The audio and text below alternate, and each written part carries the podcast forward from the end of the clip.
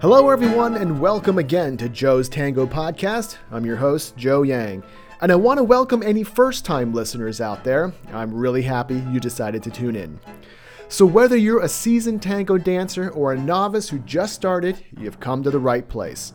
Now, I know we pick up a lot from taking classes, workshops, and private lessons, but there's another valuable learning resource that's often overlooked, and that's the personal anecdotes and insights of the very teachers who guide us. And the purpose of the interviews on this podcast is to help fill that gap and to provide you some more learning tools as you progress on your own tango adventure.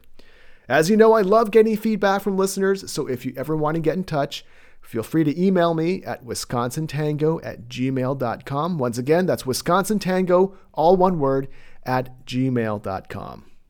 Although she was born and raised in Moscow, Russia, my guest today is based out of Paris, France. She is one of the founding members of the group Tango Mon Amour, where she assumes the role of instructor as well as art director.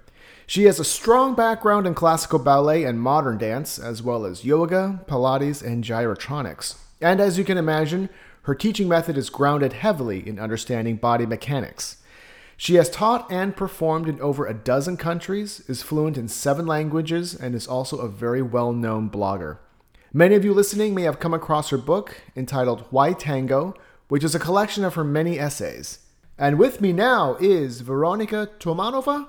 Veronica, thank you so much for taking the time to be on the podcast. It's great to be talking to you.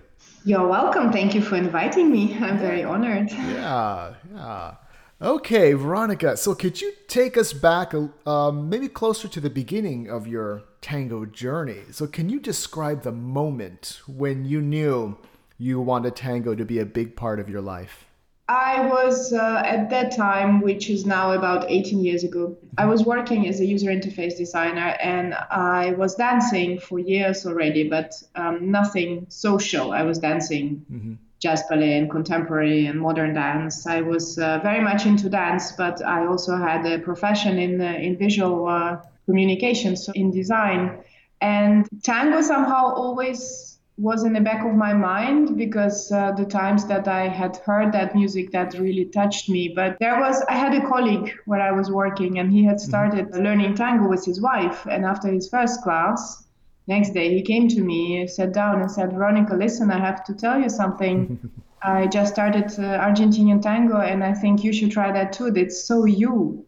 Mm. And I was like, well, you know, I'm dancing already. I don't have time. I don't have a partner, blah, blah. But he kept insisting. He kept coming week after week after every class. He said, like, well, just drop in in the practica and just, you know, see what's going on. I think you, it's, it's, it's so you somehow. and so eventually he dragged me into the practica, and it was a very small group of mm-hmm. beginners and uh, teachers of quite an advanced age. There it was nothing, nothing. Very spectacular. It was just very small. And I walk in and I hear this music, and it stops me in my tracks because there is this huge, serious and kind of sad uh, emotion in the music. And the teacher showed me some steps and because of my dance background, it was not very difficult to mm-hmm. follow mm-hmm. the rhythm and, and the steps. So before I knew, I was dancing with the teacher, and the teaching teacher was like, "Oh, you're following nicely. You feel uh, everything." Um, I lead you and um, in an intuitive way also because I was not afraid to move uh, mm-hmm. being already having already dance background and mm-hmm. and so I went to my first milonga two days later mm-hmm. and I just sat there and watched people and I was amazed because uh, the realization that two people were improvising together using kind of a common vocabulary that mm. just blew my mind. I thought it was the most brilliant thing that anyone could have ever imagined because until then I was dancing choreographed dances oh. and uh, everything that concerned improvisation was part of contemporary dance and mm. I also found always very difficult that was for me improvisation was for me something only very very smart people could do something oh and um, the fact of improvising together closely with another person while being embraced, I thought that was just absolutely amazing. Mm-hmm. Mm, very soon, I went about months later. I went to a, a place where every month a lot of young and advanced dancers gathered from all over Europe, a place to be at that time. Uh, mm-hmm. Uh, uh, El Corte in Nijmegen, where I eventually started taking classes. And I saw that crowd and I was absolutely mesmerized. I was just standing there watching and I thought, wow, this is what I've been looking for my whole life. Mm-hmm. I really had that feeling dawning upon me. This is this is it. Mm-hmm. Every dance that I've tried, everything that I was looking for was in this dance. And so I dove straight in and uh, never re-emerged again. nice, nice. Yeah, because I know you have a you have a very strong background in classical ballet and also modern dance. Uh, and you had and your teacher said you were very intuitive when you started picking this up. Was there any sort of um, other than what you mentioned about contemporary dance and how the improvisational aspect of it was was intriguing to you? Were there any other say physical differences that you had to adjust to when it came when it comes to classical dance classical ballet modern dance versus tango well first i have to say that i haven't done classical ballet before tango oh, okay. i actually started classical ballet five years after starting tango oh okay. so before tango i had a lot of experience with uh, modern uh, some contemporary and jazz ballet and some hip hop so dances that are actually not very different from tango in a sense that mm. they also use the notion of weight and the notion of pushing the floor and, and grounding into the floor and having a certain relaxation and, and tonic relaxation in your body, mm-hmm. allowing you to conduct energy eventually also from another person. Whereas mm-hmm. classical ballet, although it seems a technique that is very different, in some ways it is not very different, but mm-hmm. in some other ways it is very different. Mm-hmm. And uh, I'm kind of happy I started ballet. I always wanted to do it, but somehow didn't get around to doing it. But I mm-hmm. was, in a way, very happy to have started it later than tango, so I could really keep those two techniques apart where I mm-hmm. need to keep them apart and not have to unlearn stuff or mm. deal with difficulties that very accomplished ballerinas have when they try to learn tango. Mm, to the contrary, I've noticed in myself and also in other people that people coming from contemporary dance or modern jazz Mm-hmm. They have no difficulty at all adjusting to tango technique. It mm. is something very intuitively natural to them. Okay. So um, that was also for me a huge advantage. And I always say to my students, if you want to dance milonga, do uh, do do some hip hop. It will be the best training for you. nice um, because it has this bouncy kind of energy exchange, uh, rebounding, uh, elastic uh, quality to it, depending, of course, on what kind of dance you do. In contemporary dance, you have a lot of different uh, ways and forms. Mm-hmm. So um, the the improvisation part was fascinating because as a child I have danced a lot by myself and it mm-hmm. was always improvisation. I would put on music and just dance to it. Oh, nice. And uh, when I saw tango, I kind of remembered that state of uh, merging with the music and letting the music move you in a way that the music wants to move you. Mm-hmm. And I remember that in the first time I would put on tango music at home and just dance to it freely. Mm-hmm not doing any tango steps, but really grooving to tango music, to feel it in mm my body and to feel how uh, my body naturally reacts to this. Mm-hmm. And um, I felt that it was very beneficial because apart from being able to follow naturally the movement of another person, mm-hmm. if you are really merging with the music, you will be able to understand the other person much better because he's trying to do the same. Yeah, yeah. so uh, I didn't really experience anything as a particular difficulty. Mm-hmm. That said, uh, tango technique for followers especially has mm-hmm. uh, risen dramatically in its difficulty in the past six to ten years. So mm-hmm. the, the difficulties were purely technical. Uh-huh. Uh, developing a very complex vocabulary, doing very um, demanding technical moves and uh, but that's difficult for everyone. Right. But i didn't have to undo anything so mm. to say yeah. in my body. Yeah. So veronica how did you start teaching tango? Can you describe that journey? Actually it's uh, i was dancing for about eight years as a as a social dancer. Mm-hmm.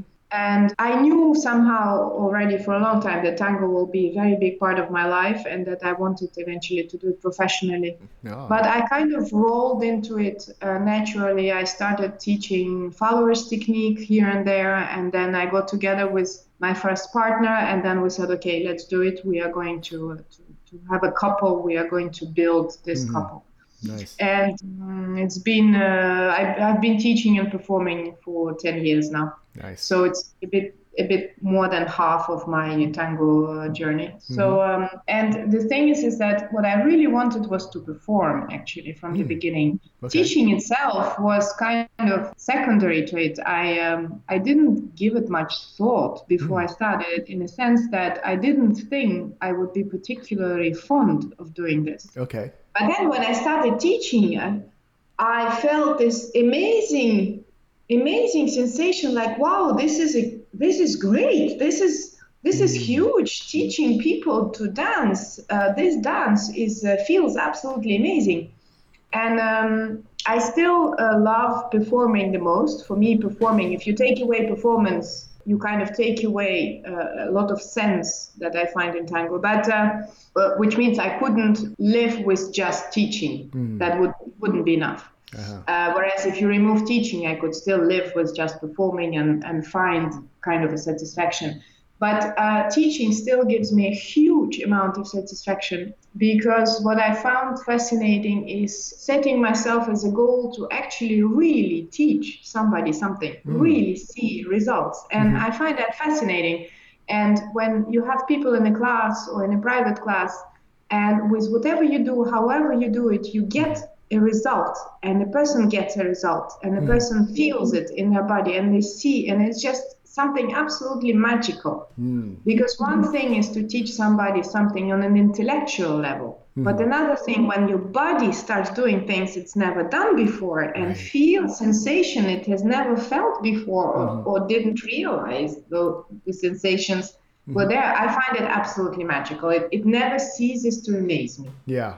Yeah, absolutely. Yeah, when you, when you see somebody else doing something they've never done, and when they f- have that sense of I can do this, yeah, it's so rewarding. Yeah, and, and, and I know it from myself because uh, when I started dancing tango, I was doing it very intensely, and I still kept doing all the other dances. Eventually, I dropped the modern and the contemporary, and I switched entirely to uh, to ballet uh, next to tango, and then doing also a lot of other body work such as yoga and Pilates and gyrotonic and, and stuff.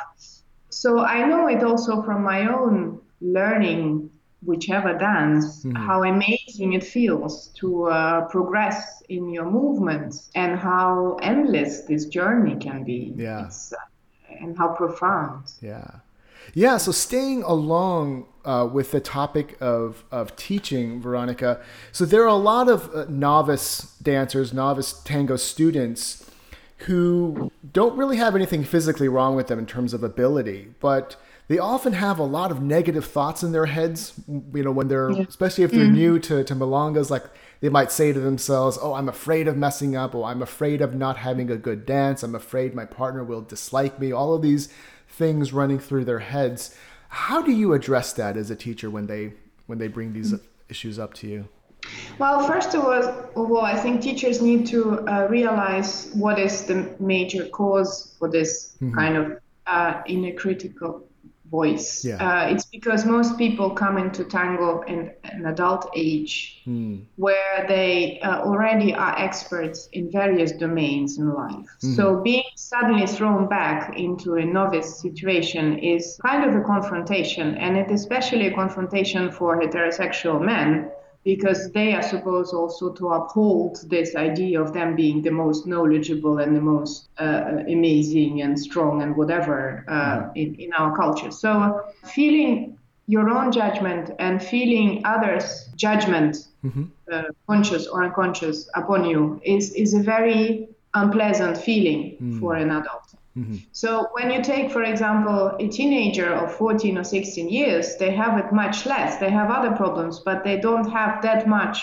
uh, an internal conflict between being an expert in one thing mm-hmm. and so being afraid of being considered incapable in another thing. So they have much less this fear of just trying things out. Mm. And this is why teenagers and children learn things in movement much faster because they don't have this inhibition in their body. They just do it and it mm-hmm. works or it doesn't. If it doesn't work, they do not beat up themselves Yeah. internally as much as adults do. Mm, mhm. And also, the, the more adult you are, the more you have developed your inner critic with several uh, uh, running programs that will always activate the moment you do something that you don't like. So Yeah. this voice will keep telling you, well, again, uh, you know, your mother always said you didn't have a sense of rhythm and Ah. stuff like that.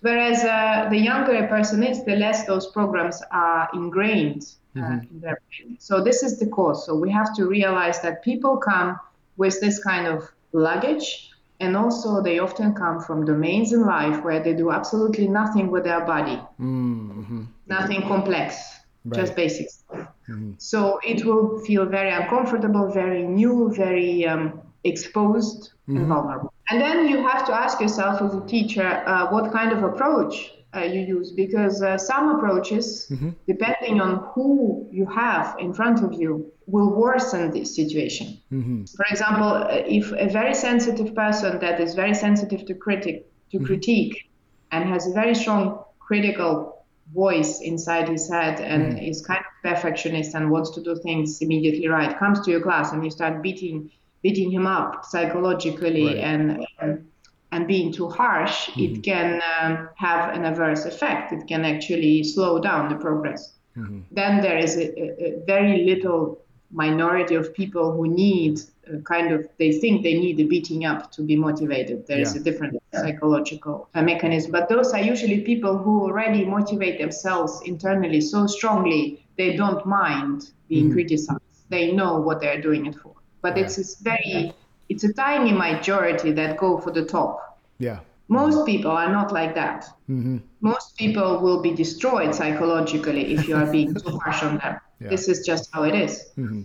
So, what I do as a teacher, uh, my approach to both of those groups actually is to soothe this psychological inner critic Mhm. and to bring the people into a benevolently neutral state of mind in which they relax in a sense that they don't work up this psychological stress of inner judgment. They let it go. And instead they can turn away from it and look at what what's happening in a neutrally positive way Ah. like an explorer like somebody who says hmm that's interesting. I just done this movement. It feels really interesting. Or here i uh, here i did it the old way. Now let's try to do it the new way without attaching any kind of judgment to it. Because mm. the judgment the inner judgment tends to settle into you and make yourself become the person that you judge yourself for. So in, in other words if you say oh i'm really bad in ochos well you will live with this knowledge that you are the person who is really bad in ochos.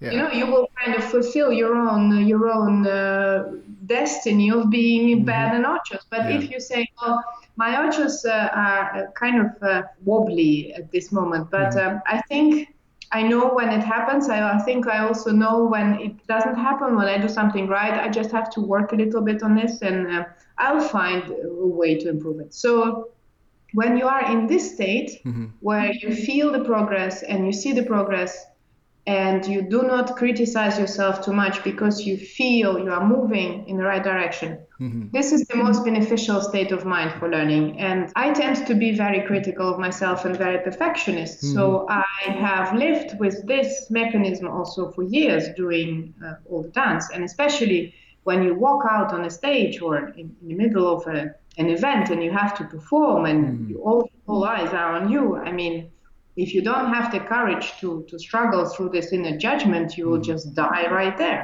Yeah. so um, I had to find mechanisms for me to deal with it, Mhm. and I, I found mechanisms in literature from my teachers of other dances, Mhm. and especially my ballet teachers. One especially, she said always, you have to work in a neutrally inquisitive state so that every possible mental stress Mm. is removed because stress makes your body tense and we Ah. don't want tension we want the body to flow so if you can bring yourself in a neutral state where you are a very alert observer of what happens Mhm. you will be much more capable of doing what it is actually you need to do Mm.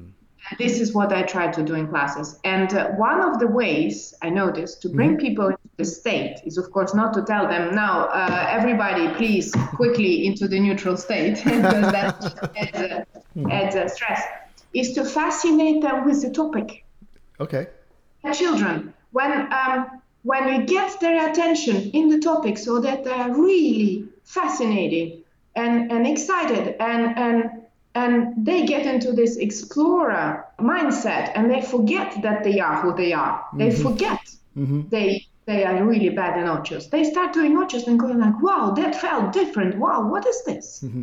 and then you get results and then they're the happiest people of all yeah yeah yeah and i love to see this dynamic. I love using different means to bring people on this, and I see their eyes lights up. yeah. And uh, what I also use a lot is positive feedback. Mm-hmm.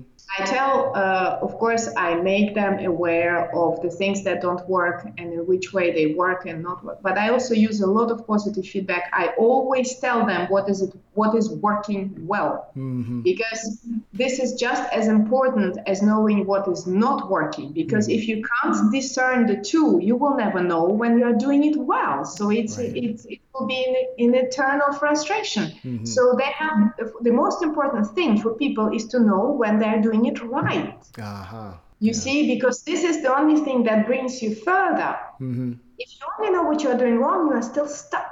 Mm-hmm. So uh, I will always tell them, yes, now look, look how beautifully you move. Yes, did you feel that it was very fluid? Did you feel how you never lost balance? Did mm-hmm. you feel that? Yeah. And uh, from there, people can train themselves to find those sensations again, and they will feel they are progressing. They will feel they have the means to do it and uh, they will never feel stuck in this judgment. Mm-hmm. So, what's some memorable advice or some really good advice that you've gotten from some of your own instructors over the years? Uh, tango instructors? Yes. The uh, instructors that gave me, uh, that's a long time ago, but sure. Uh, one of my first couple instructors with whom I, I took private classes very intensively during a, a short period, mm-hmm. they were the first to give me a sense of tango technique being a system. Ah. Whereas at that time, it was still very much common to just teach by asking the students to copy you. Ah, yeah. So each each teacher would develop his own tips and tricks and just say like, well, like just do like me. Mm-hmm. Whereas they were the first one to say, no, it's a system, mm-hmm. it's a mm-hmm. technique in a pure sense of the word. So mm-hmm. if you use this, you can do any movement by identifying those basic mechanisms. Mm-hmm. And that was eye opening. And since then, I have treated the technique like this. I have said to myself, uh, when I'm dancing or teaching, which is even more importantly, mm-hmm. I have to be able to place everything that happens within a system. Mm-hmm even if it's an exception, I have to be able to identify it as an exception to a system. Hmm. So, uh, because it's this systematic approach that allows you to learn tango more as an alphabet and not just a number of pictograms that you all have to mem- memorize every yeah. time, you know. Hmm and this is this was probably the most important thing I realized. And and another one was uh, taking classes with, for example, a teacher like Chicho Frumboli. He wouldn't mm-hmm. actually explain many things, but the way he thought about movement right. and about the interaction in the couple uh, opened my eyes to how energy works mm. in relation to the weight and the displacement in space mm-hmm. and how two energies interact and how they create rebounding and implosion and explosion. So that is still a technique that is, I think, at the core of what I teach mm-hmm. is the, the interplay between energies and weight mm-hmm. and um, and inertia of movement. Ah, so, yes. yeah. And then there was one thing uh, I think a teacher said. Uh, you know, technique is one thing, but you mm-hmm. still have your personality and you will do your movement the way you do it. Mm-hmm. And this is good. Don't let the technique over overtake you, mm-hmm. uh, becoming uh, making your movement very correct but sterile. You should be yourself in right. movement. Right. Develop your own Right. Yeah. You, and, you like have, you have that right, you know. yeah, absolutely. It's putting your own personality into it. Yeah. yeah. And your body, your body sets uh, certain boundaries and gives you certain liberties that mm-hmm. other bodies don't. Mm-hmm. So the more it is within your body's natural reach, mm-hmm. the more organic it will look. Yeah, yeah. So, Veronica, what have you learned from your own students over the years? What I've learned is that, let's say, I'm a dancer who came from dance background mm-hmm. and went very much into a fascination with tango as a dance primarily, mm-hmm. as an, a form of expression, as yeah. an art, as a technique. Mm-hmm. And uh, I'm also a social dancer, but for me, the emphasis is more on the dance and a bit less on social. Okay. and what I learned from my students is that I am a very tiny mi- minority in mm-hmm. tango. Mm. But I still can bring joy and, and knowledge and enjoyment of this dance to people who have a different focus, who have more a focus on the social and mm. the social interaction and enjoying dance more from the human factor point of view and maybe less uh, fascinated by the dance itself. Mm-hmm. And so, uh, what I've learned is to be, first of all, accepting of this focus, because it, when you are a very perfectionist dancer, mm-hmm. you tend to think you have the only truth, etc., etc. Right. And uh, be being accepting of this different focus, being um, able to still work for those people mm-hmm. and give them something they can use in their dance yeah. without having the same focus as me. Mm-hmm. And also to let go of some of those perfectionists' ways mm-hmm. in favor of finding a connection with a particular person in a particular moment, no matter how imperfect it is. Mm-hmm. And I think that was um, that is still a huge source source of joy and fascination, but also humbling. Yeah. Instead of thinking of how things should be, mm-hmm. is living the things the way they are in the mm-hmm. moment. Okay. And I think this is something tango teaches you, whoever you are, whichever way you do it, is mm-hmm. to accept the here and now and to live fully the here and now in the dance instead of mm-hmm. having always the image of how it should ideally be, which is all, which is kind of a tension, an internal tension when you mm-hmm. teach. Because when you teach, you have to have an idea of how things ideally should be ideal being what you want to teach this person of course right. it's always very relative mm-hmm. so um, patience and yeah humbling humbling mm-hmm. yeah absolutely yeah i wanted to change uh, gears a little bit to the topic of musicality so mm-hmm. especially mm-hmm. when it comes to novice dancers veronica how do you introduce the concept of, of musicality well, I work with uh, the premise that when people start to dance tango mm-hmm. and mm-hmm. uh, the majority of them have very little experience, mm-hmm. maybe no experience with dance and music, mm-hmm. is that um, if you teach them everything at once and you put emphasis on all the things at once, the, the cognitive charge that it poses on the brain will be so huge they yeah. won't be able to do it all. So you have to break it down in pieces and you have to go with it piece by piece. Mm-hmm. So in the very first month, it is important that people learn some basic movements so they can actually walk and move together with another person, maybe already go and do one tanda in a milonga. Yeah. So you won't be very much concerned with with musicality apart from trying to get mm-hmm. the strong beat when you walk and you put your feet down. Yeah.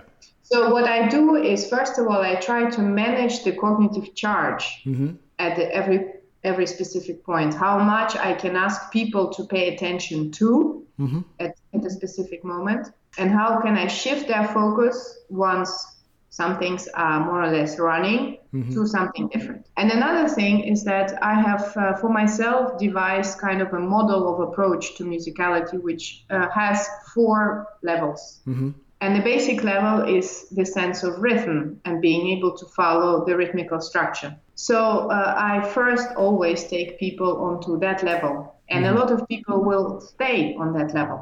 Because each one of us has a certain sensitivity to rhythm, but it can vary greatly. The range of our capabilities, innate or developed, can vary. Mm-hmm.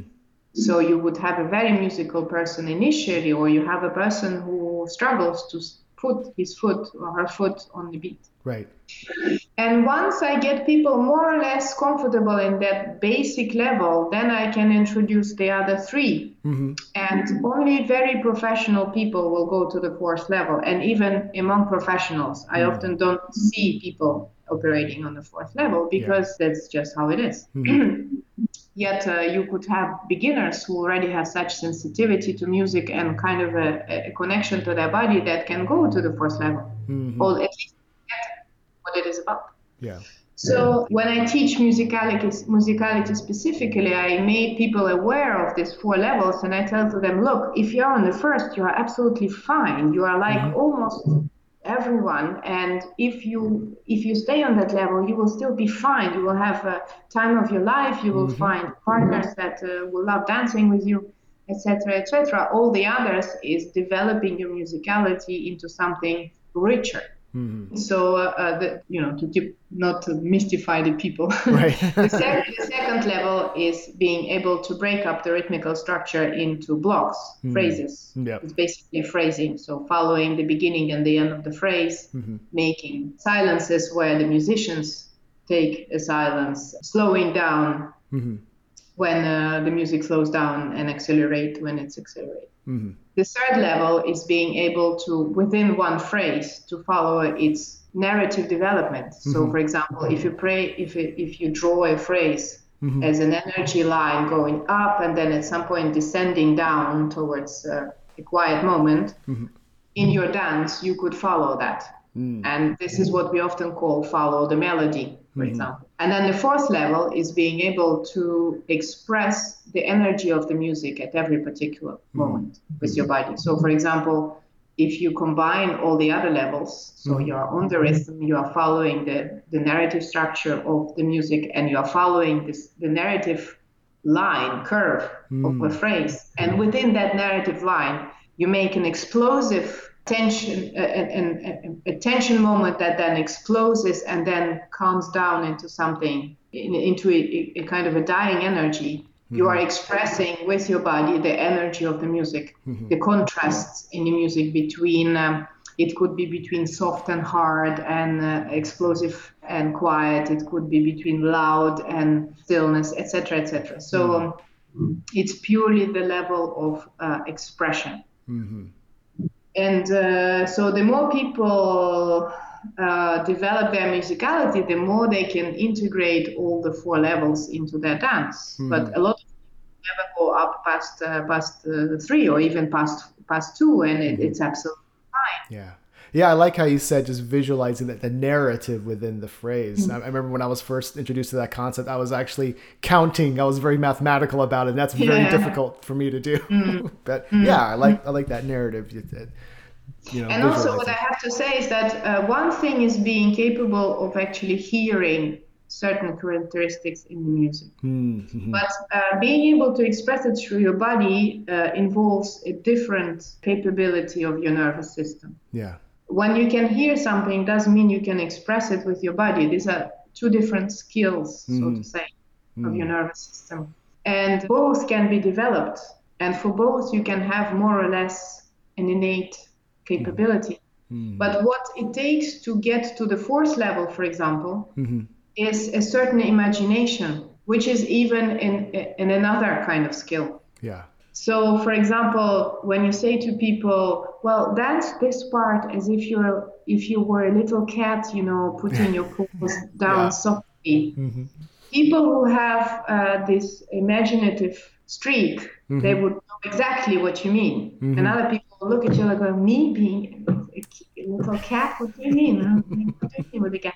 And again, th- some of those images are very specific. But if you say, "Well, here I would like more of a something of a um, of a sparkly energy," and then they look at you like, "What do you mean sparkly energy?" Right. Right. Whereas somebody who is at ease with this kind of imagination say, yes, of course, sparkly. Yes, I hear this sparkly. Mhm. See what I mean? Yeah. Very interesting that the, the, all the different types of personalities we encounter in tango.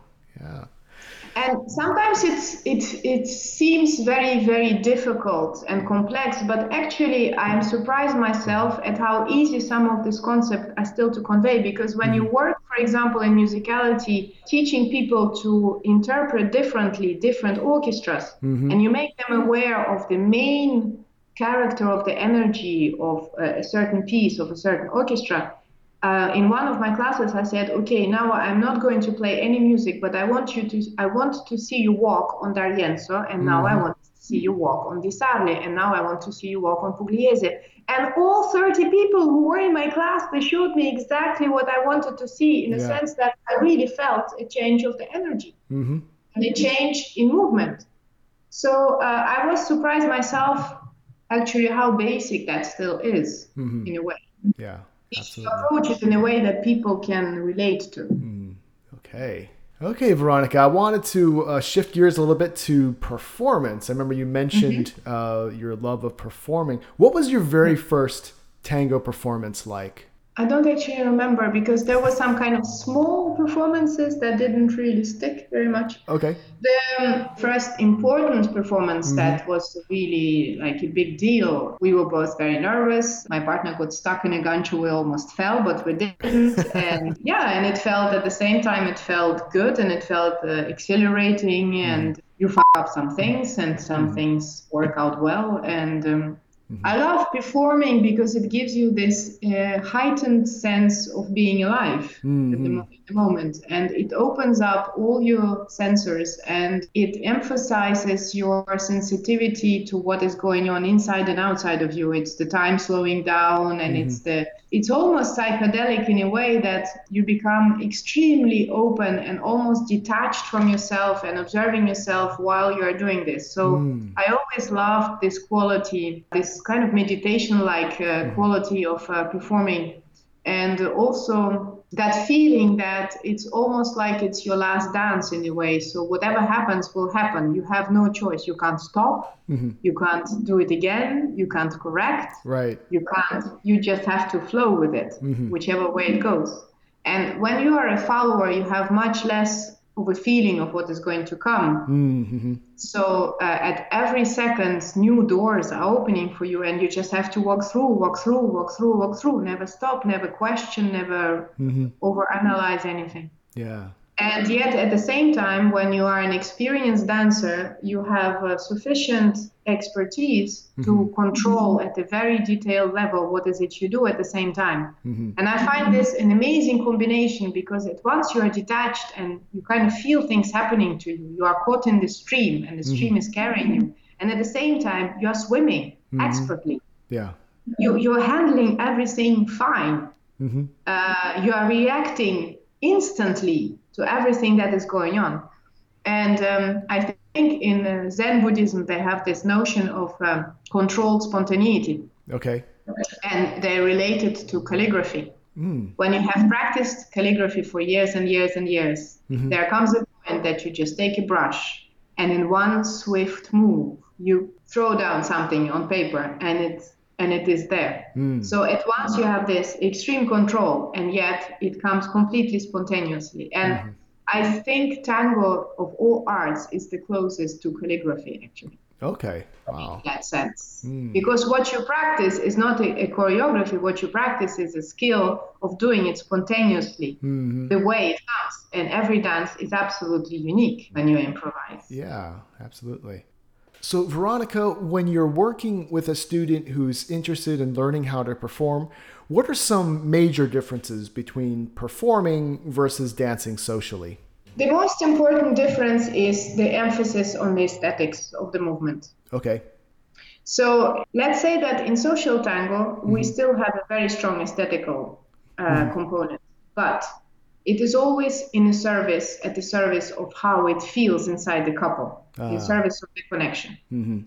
When you perform, the connection is very important because it will allow you to actually create something together. Mm-hmm. But there is a huge emphasis for each of the dancers, uh, and especially for the follower, on the aesthetic of the movement because mm. this is what you wa- want to give to your audience. You want mm. to give them a beautiful experience, an intense uh, experience visually. Mm-hmm. Being, for example, a good follower doesn't mean you are a good dancer. and doesn't mean you are an aesthetically good dancer.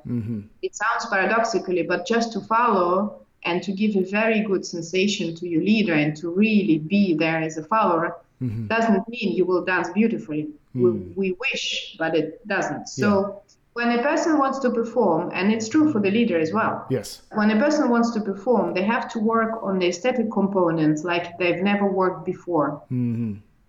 In social dance. Mm-hmm. And uh, at this moment, we have augmented our requirements for the aesthetical part also in social dance. So mm-hmm. you see, flowers technique classes already exist for many years now. Yeah. You have also uh, leader techniques classes that are not about leading, but about their own movement, meaning mm-hmm. uh, aesthetics mm-hmm. and And so, but uh, the fact that we give priority to this now much more also in social dance means we give tenfold priority to this in, in professional performance. Mm-hmm. So when a dancer comes to me and they're very uh, already advanced as a leader right. or as a follower, it doesn't mean they are capable performance dancer. Yeah. They still have to work on that part. Okay. Excellent. And I had to work on this for years and years and still working on this. Sure. I mean, still every time you see things that you want to improve. And mm-hmm. um, also because when you perform, you don't only dance with your dancer, mm-hmm. you dance with the audience and the emotion of the audience. Mm-hmm. So you have to take into consideration things you don't when you just dance in a milonga, mm-hmm. such as you can't stop and laugh and, and at your mistake Right. You can't stop. You have to keep going from mm-hmm. the beginning to the end. You have to show a development. Mm-hmm. You have to um, to react at every unexpected thing that happens, mm-hmm. but not in a relaxed way, in yeah. an alert way. Mm-hmm. Uh, that also will take the audience with you yeah. to show that you are performing and not practicing or just fooling around. Right, right unless fooling around is the expression that you want to convey you know mm-hmm. okay veronica so i've heard there's always something new to learn when it comes to tango and you kind of touched upon this a moment ago but even though you've had so much experience what's something new that you've learned in recent years? Not necessarily a new new figure, but perhaps a concept that you're going deeper in. Well, for me personally, what I found interesting to work on in the past years is the notion of uh, high speed, for example. Hmm. In tango, we uh, have this recent trend of becoming interested in stage tango, for example, mm-hmm. and in highly choreographed, um, high-speed performances. Okay. And very complex figures done at a huge speed. Mm. So uh, when in some years ago we were as, as spectators more interested in seeing the connection and the flowiness of the movement. Mm-hmm. Right now, the the plank kind of got gone up mm-hmm. in terms of virtuosity and we want to see virtuosity. Mm-hmm. And often it comes with extreme speed. So if you are used to uh, to put emphasis on the flow flowy side of tango and the connection side and kind of the internalizing of the dance, mm-hmm. working on speed and complex figures at high speed mm-hmm. asks for kind of almost an opposite, not an opposite, but a very different focus. Okay. So you want to keep the connection and you want to keep the organic naturalness of the movement and yet go at a huge speed and trust that those uh, gancho, gancho, boleo, giro things work from mm-hmm. the beginning to the end. Mm-hmm. So for me, that was uh, the challenge of the past years. How can I generate the speed without feeling that I'm running around, without tensing, without with it still looking aesthetical and easy to do, mm-hmm. although it is not this is a clear influence from a scenario tango that we're experiencing right now. We uh, mm-hmm. we want to see uh, virtuosity. We become more interested in choreographed performances because this is where they often can put into this very very complex, very high speed things.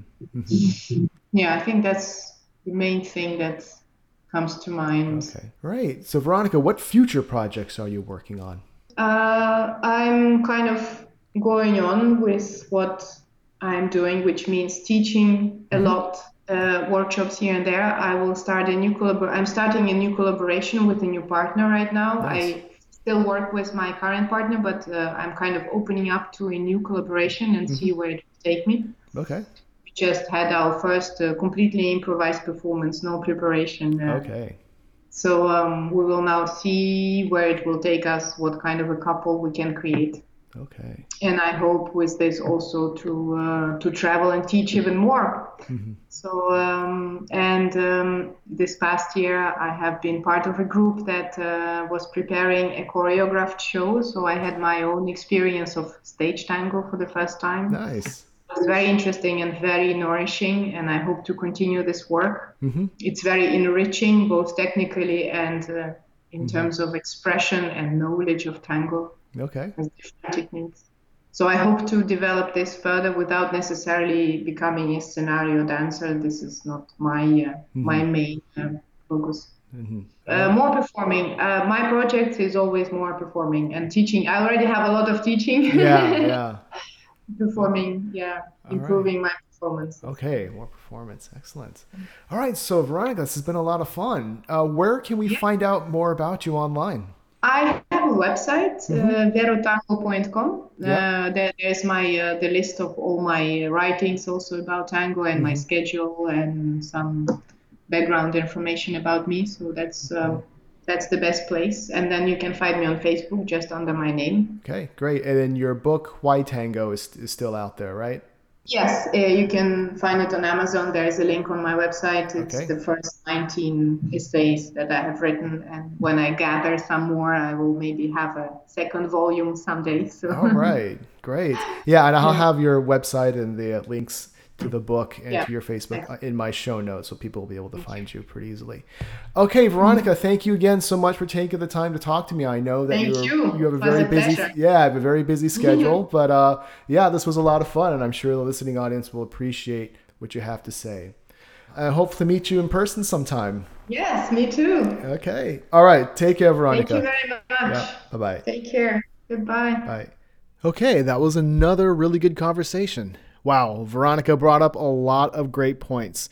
What I found really helpful was what she said about the difficulties of learning tango as adults compared to when we're younger.